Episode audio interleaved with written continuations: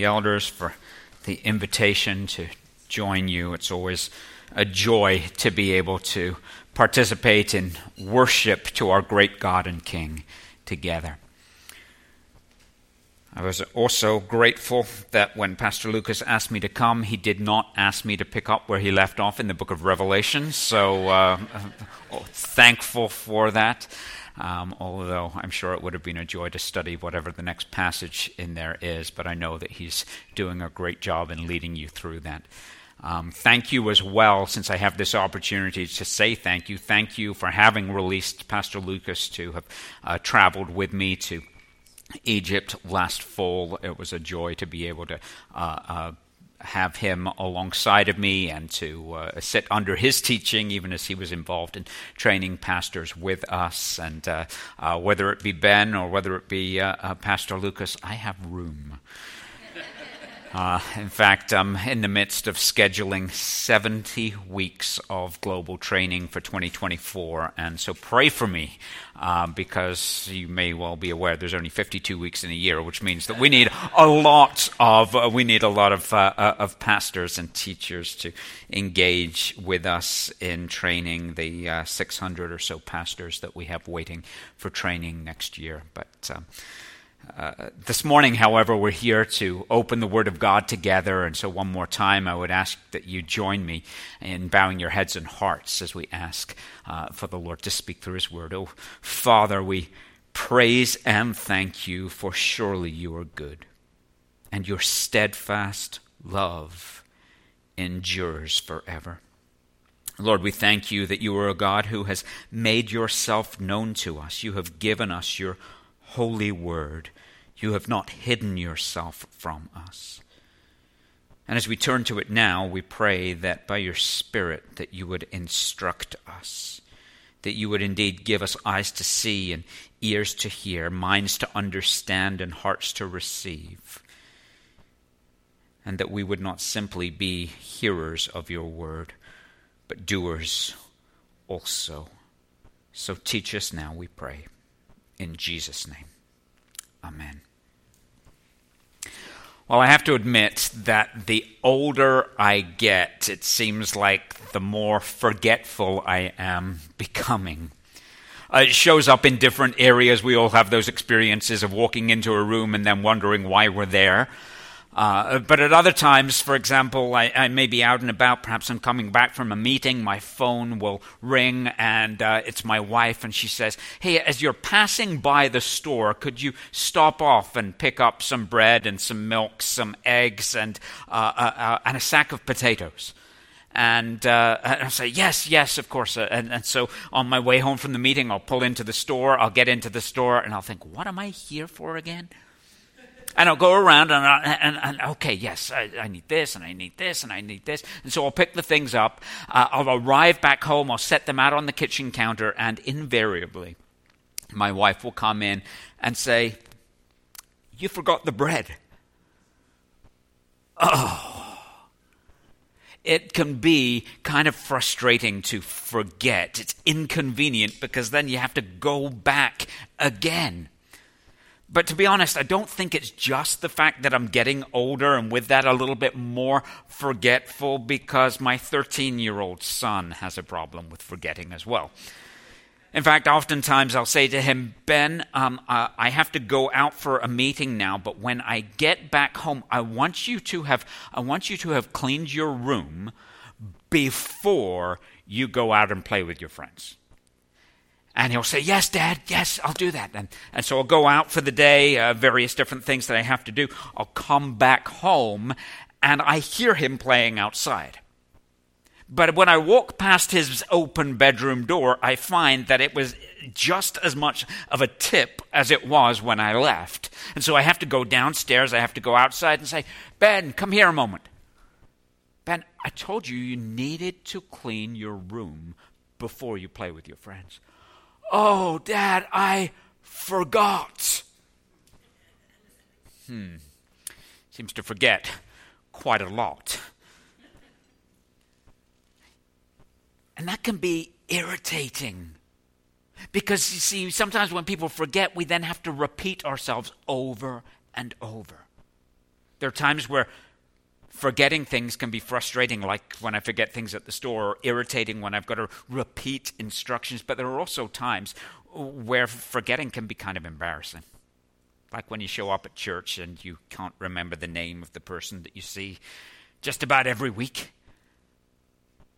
And there can even be times where forgetting can be dangerous. Like if you're driving on I 90 and you've forgotten to buckle your seatbelt. Throughout life, there's all different ways in which we forget things, and whether it's a small thing or a big thing, it can be frustrating, it can be irritating, it can be embarrassing, it can be even dangerous. But what about in the Christian life? What difference does it make when we are forgetful? Want to propose to you that what we're going to find together in the words of 2 Peter, the New Testament epistle of 2 Peter, is that forgetfulness in the Christian life can be very dangerous. But more than that, it can lead us to a place where we are ineffective and unfruitful in our walk with Christ. Now, I know for sure that every one of us wants to live the fruitful Christian life. But if forgetfulness is so dangerous, what is the remedy? How do we ensure that we guard against the danger of forgetting? Turn with me now to 2 Peter chapter 1. And we're going to begin our time together this morning at the beginning of this second epistle of Peter. In fact, we're told right up front that, uh, uh, that Simon Peter, or Simeon Peter, as it says here, is the author. He is, of course, one of the 12 disciples of Jesus, the guy who is very adept to putting his foot in his mouth. Some of us know that feeling. But now, as he writes under the inspiration of the Holy Spirit, shortly before his own martyrdom for his faith in Christ Jesus, he writes Simeon Peter a servant and apostle of Jesus Christ, to those who have obtained a faith of equal standing with ours by the righteousness of our God and Savior Jesus Christ. May grace and peace be multiplied to you in the knowledge of God and of Jesus our Lord.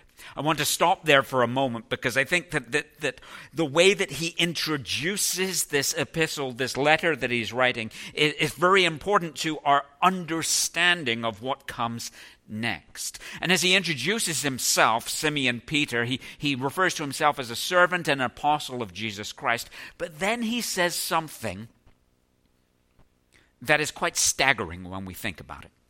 He addresses his audience, and we don't know exactly who these are. Uh, as the Apostle Paul writes his epistles, he will frequently be writing to a, uh, believers in a specific location, in a specific church. Uh, this is sometimes referred to as one of the, the universal or the Catholic epistles, in that it is to, to believers at large. But notice how he addresses them. He says, To those who have obtained a faith of equal standing with ours. That's incredible. This is the great apostle Peter. Uh, this is the one who, who traveled with Jesus. This is the one who preached that Pentecost sermon.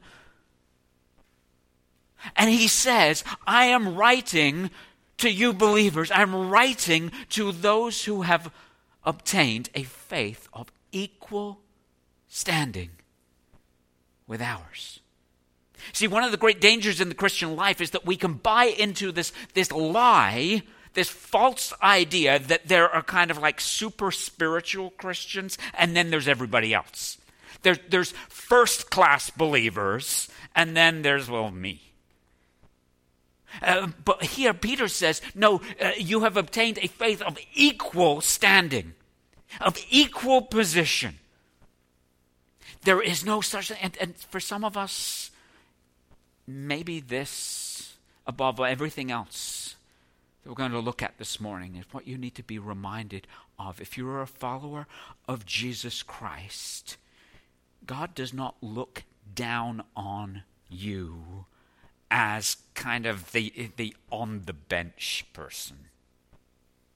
He doesn't, he, he, he doesn't look at you uh, as, as less than others. And so often we are prone to compare ourselves and, and see how we measure up. And for many of us, we don't think we measure up at all. And he reminds us. And this is so important because what we're going to see in just a moment, it would be easy for us to say, well, that's true of others. It's just not true of me. And Peter starts here to remind us that what we are going to see is true of every one of us who are in Christ Jesus. And how come uh, he can say to those who have attained a faith of equal standing with ours, he, he, we, he can say that because he goes on to say, by the righteousness of our God and Savior Jesus Christ. Because if today you are a follower of Jesus Christ, it is not because you are more impressive than someone else. It is not because you have performed more spiritual activities than any other. It's not because you've taken communion more times than another person. No. Every single person who is in Christ is on equal standing in their faith. Why? Because it's not about us, it's about the righteousness of Jesus. And that's the wonder of the gospel, isn't it? Friend, if you're here today and you've never come to understand the wonderful invitation that Christ makes to salvation and to life, let me tell you, it is not about you cleaning your life up first. It is not about you measuring up to some standard of righteousness, of morality. Because the gospel of Jesus Christ is what we could never do for ourselves. God has done for us in sending his Son, who took our sin on himself who died in our place to pay our debt. And in doing that, in, in bearing our sin, he gave us his righteousness so that the apostle Paul is able to say to the church in Corinth that he, referring to Jesus, who knew no sin, became sin for us, that in him we might become the righteousness of God. What a glorious reminder.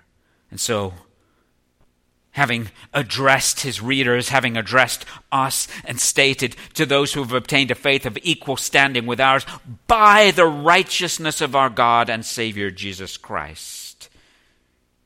He says, May grace and peace be multiplied to you in the knowledge of God and of Jesus Christ. And then he goes on to begin to show us that in Christ we now have everything that we need.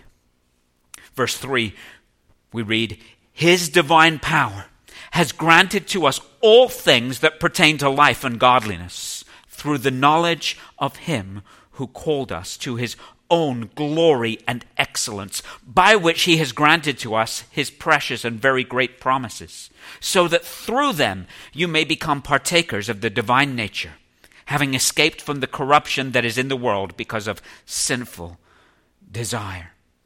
And so he, he, he speaks now as he begins to unfold what it is that the Spirit of God has laid upon his heart to pen down for believers, for us, even here today. And he shows us that in Christ we have everything that we need. That because of uh, uh, his divine power, he's granted to us all things that pertain to life and godliness. Now, as I travel to various different places around the world, training pastors in different environments, sadly, one of the, uh, one of the challenges that we face in many parts of the world is the so called prosperity gospel. That is no gospel at all. And, and, and, they love coming to passages like this because, uh, uh because they will jump into, oh yeah, uh, uh, God, God gives us everything. And, and in their mind, as they're saying that, that, that means you get a Mercedes Benz and you get a Mercedes Benz and you get a Mercedes. No. Says not what this is talking about. That is to cheapen this glorious declaration, this glorious promise of Scripture. Rather, what he says is his divine power has granted to us all things that pertain to life and godliness. To life and godliness. And so what he's what he's doing is he's, he's reminding us of the fact that there is no moment of your life, there is no situation you may face, there is no circumstance that we may find ourselves in the midst of, that God has not made provision for us to live in a godly manner for the glory of Christ.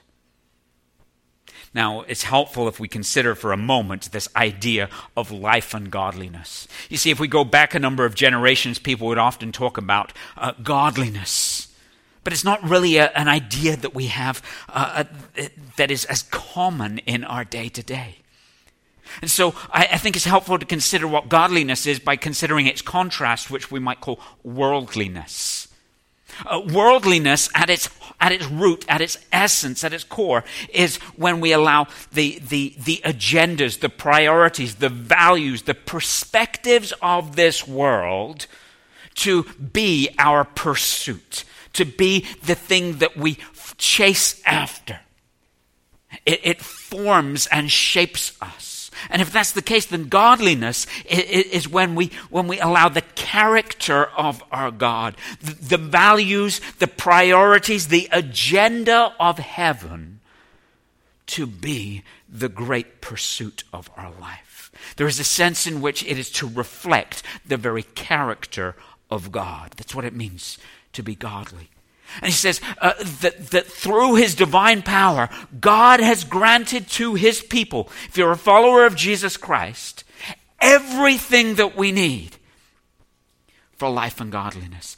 To live a godly life, no matter where we may find ourselves, whether it is in our school, whether it is in our workplace, whether it is in a hospital room or whether it is with unbelieving family members and we're struggling to know what to do. He's given us everything that we need, and He's given it through the knowledge of Him who has called us to His own glory and excellence. He has called us to Himself, and, and, and as, we, as we know Him, that, uh, we discover uh, what He is like. If godliness is about reflecting the character of God, then it makes sense, right? That, that, that we grow in godliness in part as we learn to know Him more. He's called us to his own glory and excellence, by which, I love this, he has granted to us his precious and very great promises, so that through them we may become partakers of the divine nature. In fact, he, he, he, speaks of two different aspects here. He says that through the knowledge of God, he has granted to us these precious and very great promises. And they're for two things. One has to do with that which we look forward to, which is yet to come, and the other has to do with uh, a living life in light of who we are now in Christ in these present days. Now, the promises that he's speaking of here are, are really all of the promises of Scripture. And, and I love the fact that he refers to them as being precious and very great. You see, the, the, more that we, the more that we lean on the promises of God, the more precious we discover them to be. And the promises that God makes to his people are great beyond compare. And we need them because as we seek to walk through the journey of this life, it can often feel like we face many situations where we don't know what to do. Uh, where we feel like we're struggling. I, want to live for Christ, but how can I do that? And It's been said that God's promises are the assurances He gives to His people so that we can walk by faith as we wait for Him to work. They are the assurances he gives to his people so that we can keep on walking by faith as we wait for him to work. Because this, this journey of faith, this, this Christian walk, at times can feel overwhelming in the midst of this world. How do we keep going? We return again and again to his precious promises as we wait and, and, and he specifically identifies two aspects of this here. It, he, says that through them, through these promises, you may become partakers of the divine nature. Uh, that is, we, we've been talking about godliness, and He's provided everything we need for life and godliness. He's talking here about our conformity to the likeness of Christ. And so, uh, in, in our walk with Christ, if you're a follower of Jesus Christ, we have been justified. That is, we have been declared righteous because of what Christ has done. We are being sanctified. That is, we are being progressively conformed to the likeness of Christ. And we look forward to that day where, where Scripture says that we will be glorified, that we will be presented uh, uh before the presence of His glory with great joy, fully, complete, mature in Him. And how do we keep on going? By remembering the promise that we are not there yet, but we are being molded and shaped after the image and likeness of Christ. That He who has begun a good work in us will be faithful to bring it to completion on the day of Christ Jesus. These promises that He's given us are so that we can walk by faith as we wait for the fullness of the completion of our salvation. And he goes on to say, so that we may become partakers of the divine nature, having escaped from the corruption that is in the world because of sinful desire. So there's a sense in which he first of all points us forward. Keep on going. Because the certainty of your conformity to the likeness of Christ is it's sure. We have this certain hope and keep on going because even now we have escaped from the corruption that is in the world due to sinful desire. Um, but Peter, I don't feel like I've escaped from sinful desire. Maybe I'm the only one here. I don't know, but uh, but do you, do, you, do you ever do you ever get that sense of just how ever present temptation is? Do you ever get exhausted because you feel like you're battling and waging war against sin again and again and again and it never lets up? In what sense can he say that we have escaped from the corruption that is in the world because of sinful desire? When we understand that because of the work of Christ, that the power of sin in the life of a believer is now broken. We are in Christ. We are a new creation. The power of sin, it, it, Romans chapter 6 tells us that sin shall no longer have mastery over us. We have dead, we have died to sin. It's also true that the penalty of sin has been paid. When Christ died on the cross for our sins, He took uh, our, our debt, He, he, he paid the, the, the debt that we owed, and He died our death. But it's also true that we continue to live amidst the presence of sin, and we look forward to that day when, in the presence of God, there will be no more death, there will be no more sickness. There will be no more sin. When God Himself will wipe away every tear from our eyes. You know, one of the things that I have come to find over my years of sitting with godly men and women who are facing great trials and difficulties and heartache in the Christian life is that sometimes we struggle with this issue of our identity in Christ. You see, uh, uh, we might make a profession, we might say something like, well, I'm just, a, I'm just a sinner saved by grace. And that's true, but that's not all of it. In fact, uh, really, as you study through the New Testament, what we really see spoken of those of us who are followers of Jesus Christ is that we are now holy and righteous and blameless in the sight of God. You see, here, here's the danger. If I identify myself as, well, I'm just kind of a sinner saved by grace, what do sinners do? They sin. And sometimes in the Christian life, we, we kind of excuse ourselves in the midst of the battle, or we think that the normal response for the Christian is to give in to that temptation because, well, that's just kind of, I'm just a sinner. Who needs the grace of Christ? Yes, we need the grace of Christ. But now we have a new identity. Now we are in Christ. We, as Peter puts it here, there is a sense in which we have escaped the corruption that is in this world due to sinful desire, or as the Apostle Paul talks about, the fact that we once were a slave to sin, but now we have been set free from our slavery to sin, and we are now slaves of Christ. And so we're reminded in Christ, we have everything we need for life and godliness. But He's not done yet.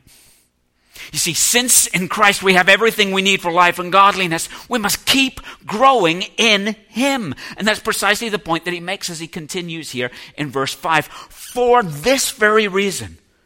For what reason? Since we have everything that we need for life and godliness, for that reason, for this very reason, make every effort to supplement your faith with virtue, and virtue with knowledge, and knowledge with self control, and self control with steadfastness, and steadfastness with godliness, and godliness with brotherly affection, and brotherly affection with love. For if these qualities are yours and are increasing, they keep you from being ineffective or unfruitful in the knowledge of our Lord Jesus Christ. Because He's given us everything that we need, we must keep on growing in Him. Now, it's interesting, the word He uses here is the word supplement. He says, supplement your faith with these things. A couple of things that we notice from that.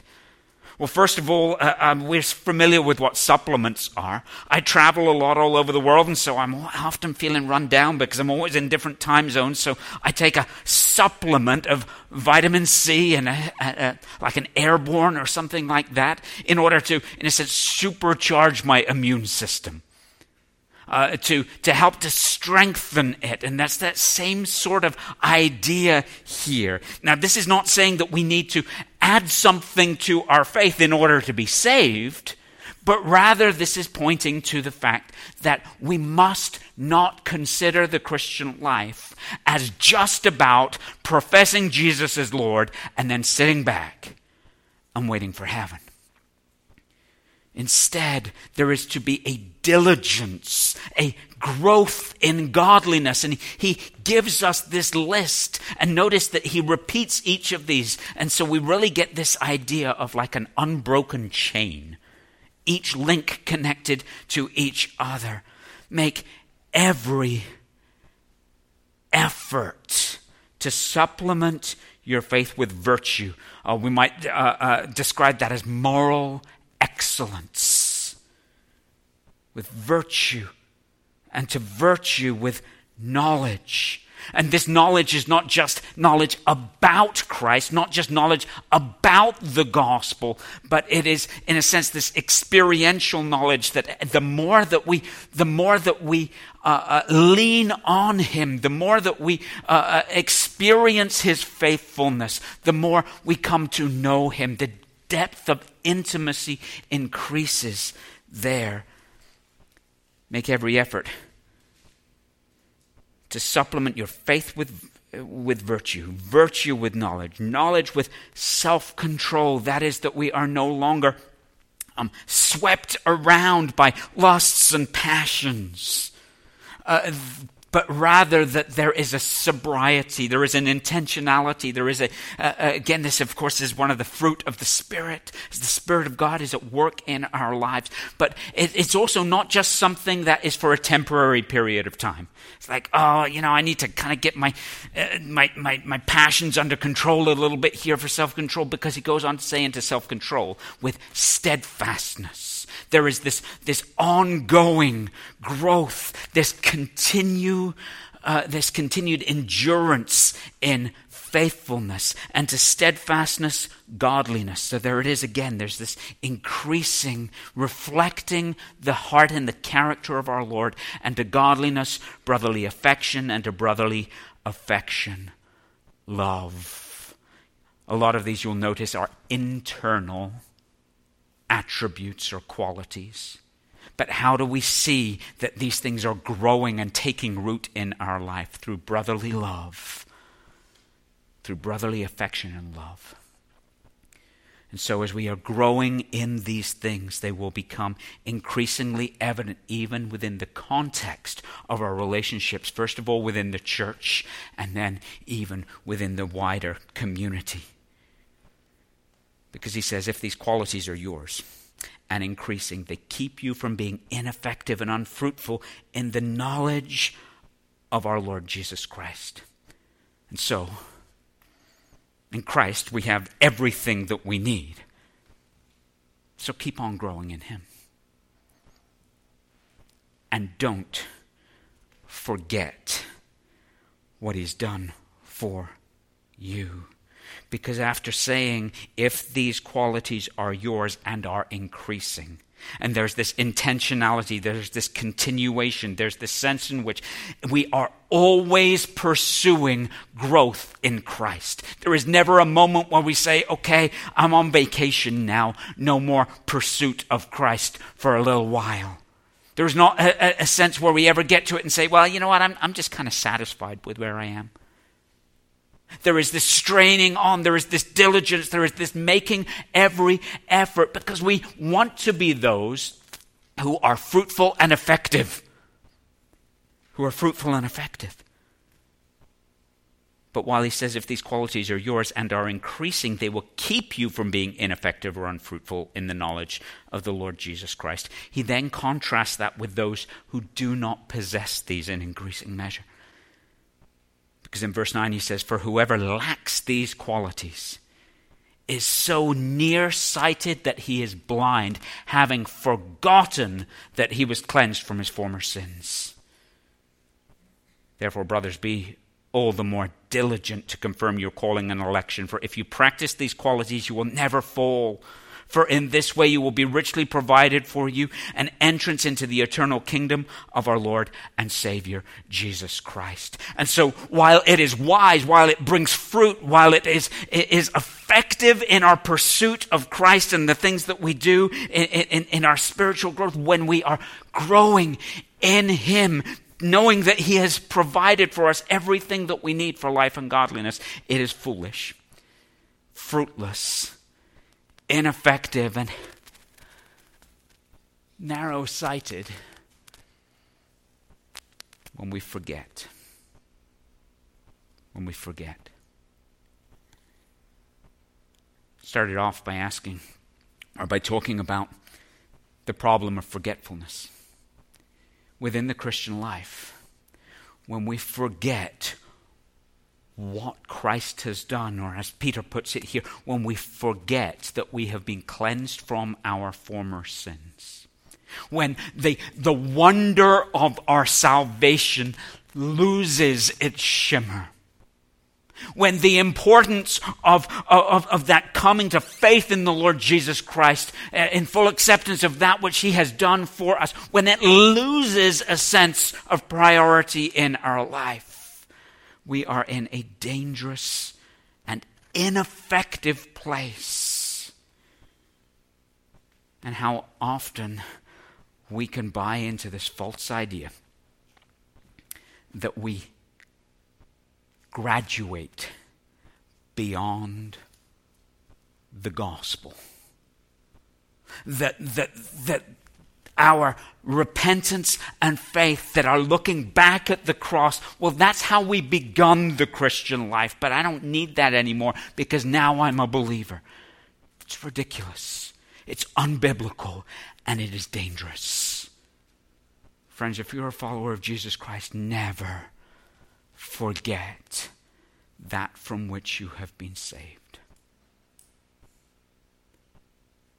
Sometimes it seems to me that the reason that we are unfruitful in the proclamation of the gospel is because we can sometimes be tempted to stand there telling others all about their sins and how wicked they are and how they need to repent, and we forget to do it with weeping. We forget to do it with tears because we forget from which we ourselves have been saved. In Christ. If you're in Him today, know that He has not left you without provision. In Him, we have everything that we need for life and godliness. So keep on growing in Him. Don't forget what He's done for you. And as we remember this, as we walk in this, as we grow in these qualities, as we mature in Christ, reflecting His heart, His character before a watching world, there is a sense in which Peter says we are making our calling and election sure. What does he mean by that? It doesn't mean that we do something again to earn that, but we, and it says, bear witness to ourselves and to others of the genuineness of our faith. Because the fruit that we produce is the visible demonstration of the work of God, the Spirit of God at work in our lives. And we will, uh, as, as we grow in godliness, in Christ likeness, uh, we can look forward to the reward of heaven with great joy. For those of you who were at the men's retreat back in the fall, I think I used this illustration then, and so forgive me for repeating myself. But the reality is that sometimes we meet people we've not seen for a long time. And sometimes as we meet them, as we bump into them, maybe as we're walking down the street or at the grocery store, uh, it, that, that interaction goes one of two ways. It either goes the direction of, um, wow, oh, it's so good to see you.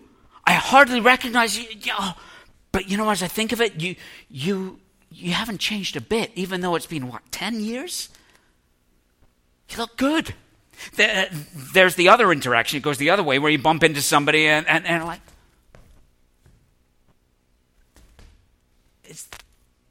wow, you've changed a lot. Sometimes that's for the better. For most of us, not so much, right? But there's a sense where in the Christian life, as we are pursuing godliness, when we recognize that in Christ we have everything we need, so we should keep on growing in Him, not forgetting what He has done for us, that we are making it our ambition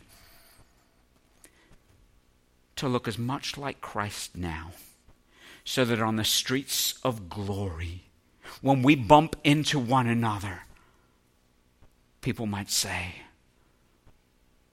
Wow, you're here too? and then they might say, You look good, but you've hardly changed a bit because you look so much like Jesus all through your life. That's the kind of call that Peter is making. We have everything in Christ that we need for life and godliness. But rather than that be an excuse, for laziness. Keep growing in him.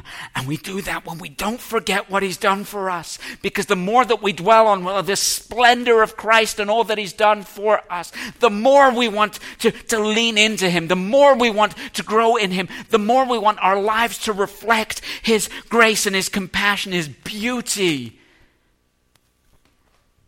His holiness. I just want to end as Peter ends here, as we consider then what we do with this. Verse 12, Peter writes, Therefore I intend always to remind you of these qualities, though you know them and are established in the truth that you have. I think it is right as long as I am in this body to stir you up by way of reminder, since I know that the putting off of my body will soon will be soon, as the Lord Jesus Christ has made clear to me. And I will make every effort, so that after my departure you may be able at any time to recall these things. What's he saying? He's basically saying, You already know this. And like Peter, as I come here this morning, it was not my ambition to tell you things that you probably don't already know. But my prayer is that in some small way we might stir one another up by way of reminder. Because we so easily forget. We so easily forget. I have a confession to make when my wife calls me and asks me to stop at the store and pick things up, often she's saying what I'm to pick up while I'm on the phone, and I'm going, uh huh, uh huh, yes, dear, okay, uh huh. And when I get to the store, the issue is not so much that I've forgotten as it is that I wasn't really paying attention. There are some of us who come here week after week and we sit under phenomenal biblical teaching. And yet, we are paying attention to other things.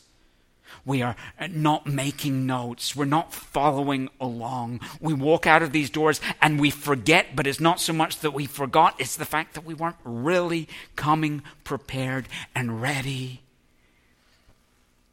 let me encourage you be careful, pay attention that you might be reminded.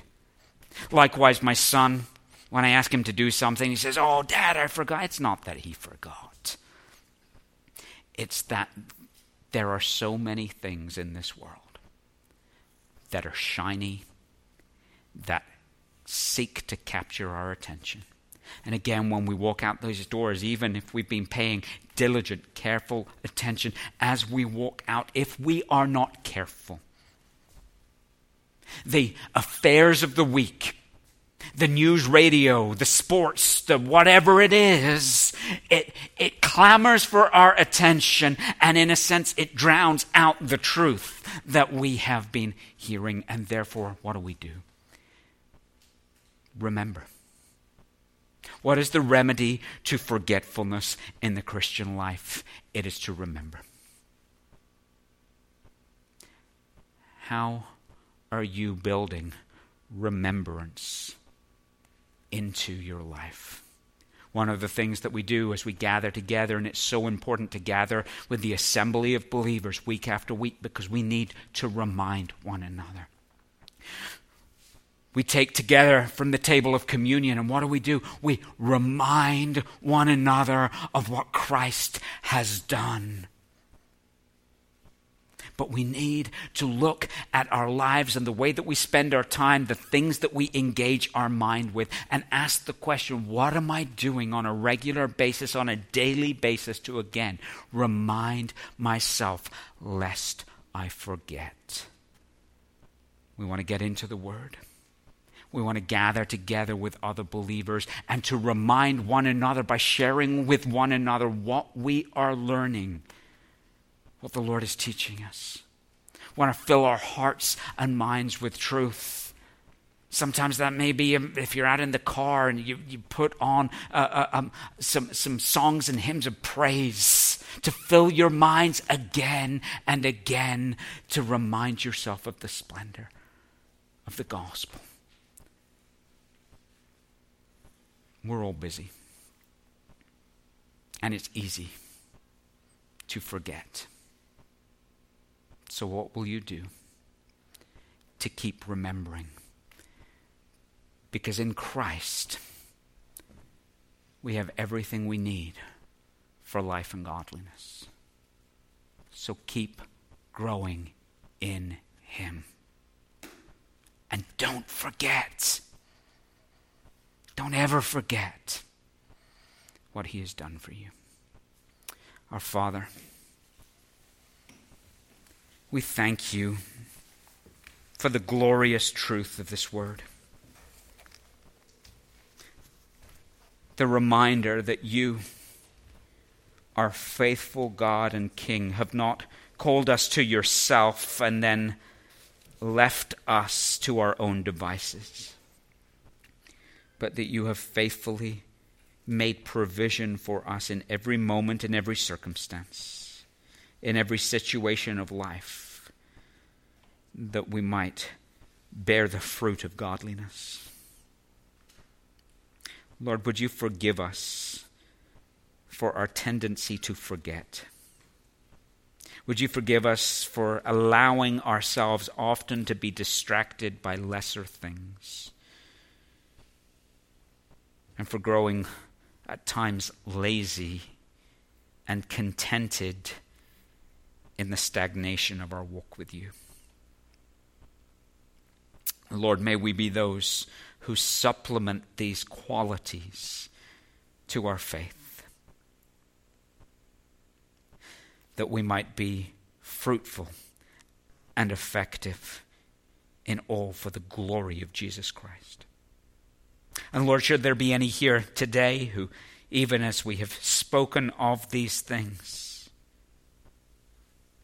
have never yet understood the glorious nature of your promises that are given through faith in Christ. I pray that this day, through the power of your Holy Spirit, that you would draw them to understanding and to surrender their lives in obedience to the one who has given his life for them. We ask this in Jesus' name. Amen.